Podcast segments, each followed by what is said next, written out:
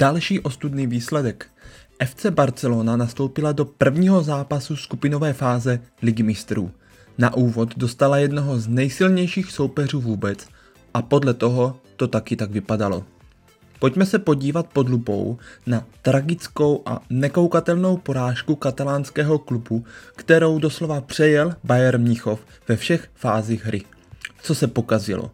V čem byl soupeř lepší a co mohli udělat svěřenci Kumana více? Na to si odpovíme v nové epizodě pořadu Magic Barca, kterou vás provede David Kvapil.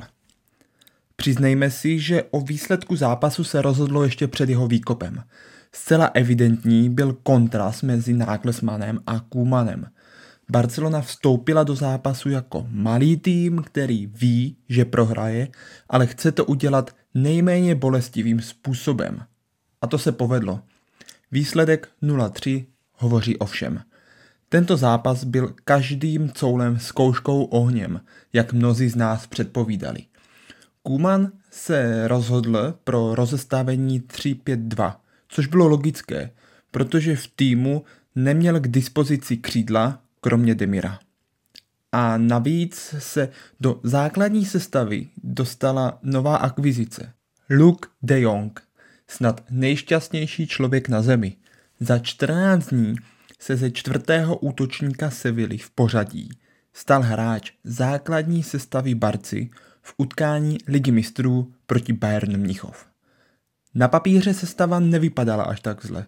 Naskočila ve složení Ter Stegen, Araujo, Piqué, Eric Garcia, Sergi Roberto, Frankie de Jong, Busquets, Pedri, Alba a v útoku Memphis a právě zmiňovaný Luke de Jong.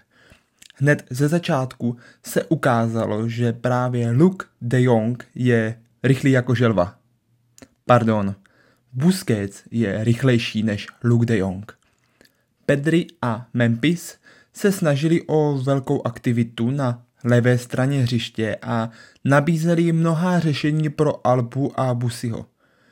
Na to doplatil právě Roberto, kolem kterého bylo velmi málo pohybu, pokud na pravém křídle dostal míč. Viděli jsme takový hybridní systém 3-5-2 až 4-4-2, kdy se Araujo stahoval téměř na pravou obranu, aby pokrýval nebezpečného Saného. Nepochopil jsem, proč Piqué a Garcia nechodili s Levandovským a Millerem, kteří si nabíhali pro míč do hloubky a přijímali ho tak velice snadno. Jednoduše, stoperská trojce zůstávala až příliš hluboko. Bayern byl i hned eh, přesvědčivějším týmem. Vyhrával většinu pozemních i vzdušných soubojů jeden na jednoho. Byl fyzicky silnějším, rychlejším týmem, který vyvíjel tlak na hráče Barcelony. Od začátku jsme ukazovali, že jsme se jako tým báli. Hráli jsme zkrátka jako poražení. Takže pochopitelně jsme inkasovali jako první gól. Pravdou je, že to byla šťastná branka. Co jsme čekali, se stalo skutečností. Bayern eh, ve hře dominoval a barcelonští ztráceli příliš mnoho míčů při rozehrávce a vypadali často v nesnázích, když Bayern zatlačil. Bylo to evidentní a bylo evidentní, že Barceloně chybí útočná síla. Řeknu to znovu jednoduše. Bayern Barcu rozdrtil a nikdo nemůže říci, že to nečekal – protože Nagelsmannův tým byl po taktické stránce velice silný. Navíc měl dostatek alternativ ve hře.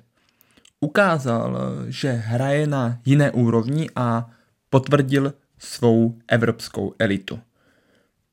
Já jsem měl pocit, že Busquets a spol hráli se strachem, se strachem z chyb a vědomím, že každá ztráta může být potrestána. Většinu zápasu se pohybovali na vlastní polovině bez nějaké hloubky a šířky.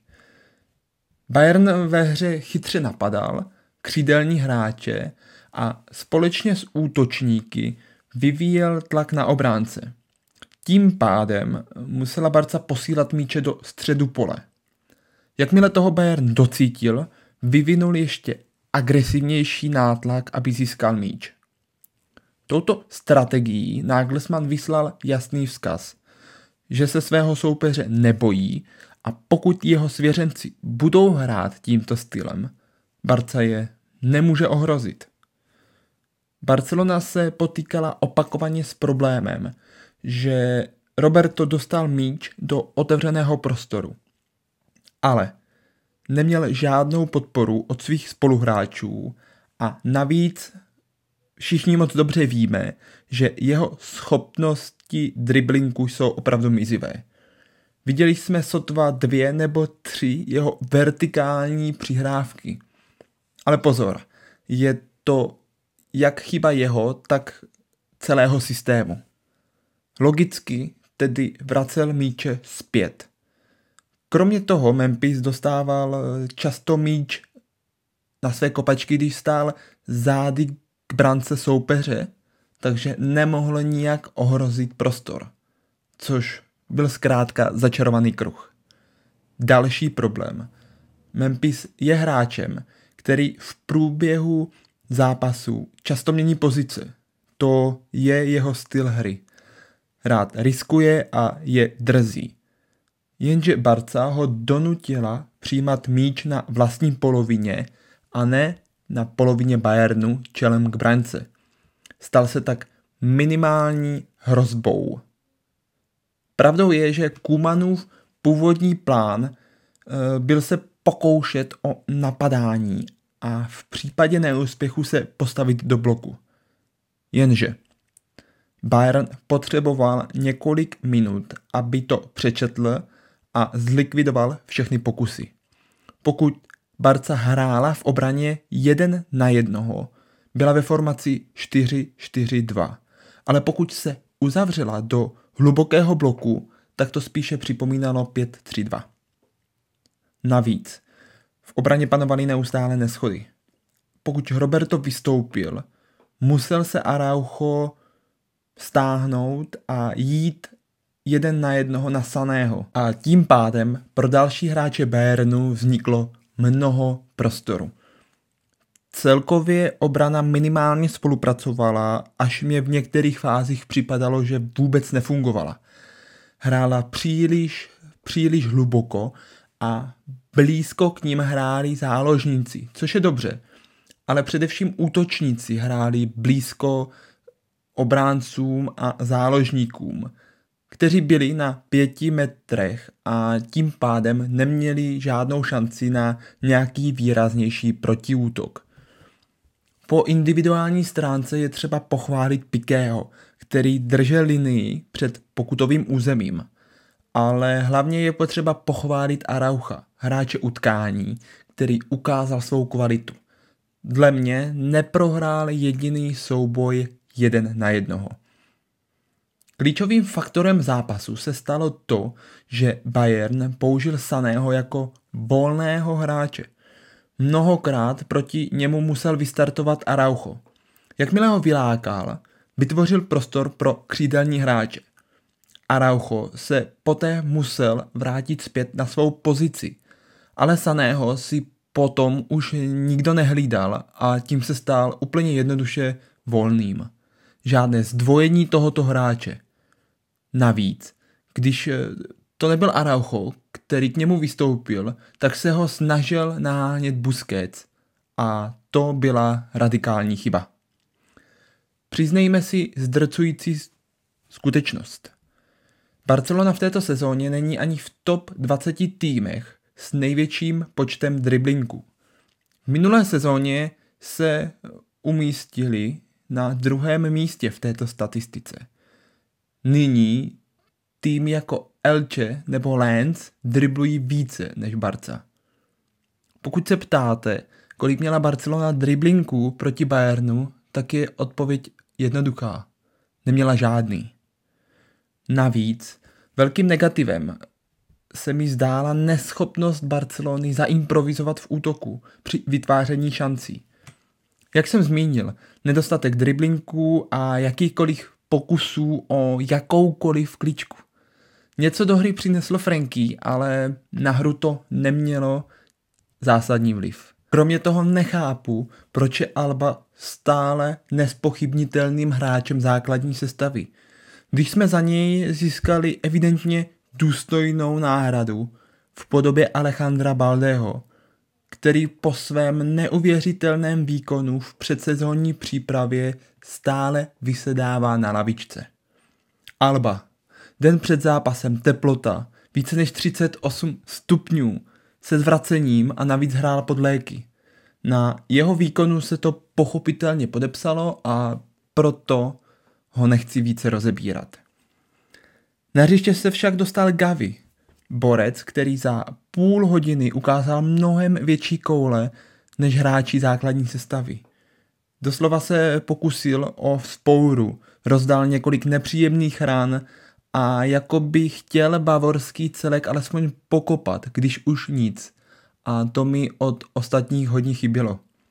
Bylo mu úplně jedno, jestli je soupeř vyšší nebo silnější než on. Prostě se pustil do jakýchkoliv fyzických výzev a šel do toho po hlavě. Jakoby se hráče soupeře snažil trošku zastrašit nebo vyprovokovat tím, že je nenápadně šťouchl nebo jim přišlápl nohu. Já už jsem si toho všiml v předchozích zápasech, kdy nastoupil Gavi společně s Nikem. Oni na hřišti nepůsobí vůbec plachým dojmem a vůbec se nebojí jakéhokoliv fyzického kontaktu. Naopak jsou celkem příliš zbrklí. Někdy se pozdě pustí do napadání a dopouští se zbytečně mnoha chyb. Myslím tím faulů.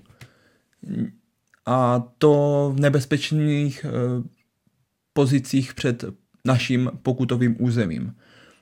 Každopádně je na čem pracovat a můžeme jenom doufat, že se to v budoucnu zlepší. Nedívejme se na výsledek a nehodnoťme mužstvo, ale fotbal. Musíme se dívat na naše mužstvo a na náš talent, protože nedokážu pochopit to, pokud dobře, jeden z nejlepších evropských mužstev se na nás pustí ve vysokém tlaku, jenomže my nedokážeme úspěšně dokončit dvě nebo tři přihrávky. Navíc bych eh, tu porážku neviděl tak tragicky, kdybychom na hřišti viděli nějakou snahu něco nového budovat. A to já jsem zatím neviděl.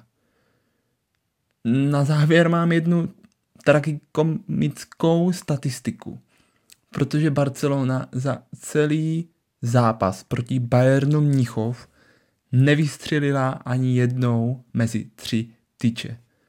Takže nevím, jestli je to více k smíchu nebo k pláči. Každopádně to je ode mě vše. Doufám, že se vám můj rozbor zápasu s Bayernem líbil. Budu rád, když ho budete dále sdílet buď to přes YouTube nebo Spotify. Rozhodně svůj názor nechte v komentáři, za všechny jsem již předem rád. Sledovat mě můžete dále na Twitteru, zavináč David Kvapil 94. Mějte hezký den a u dalšího dílu brzy naslyšenou.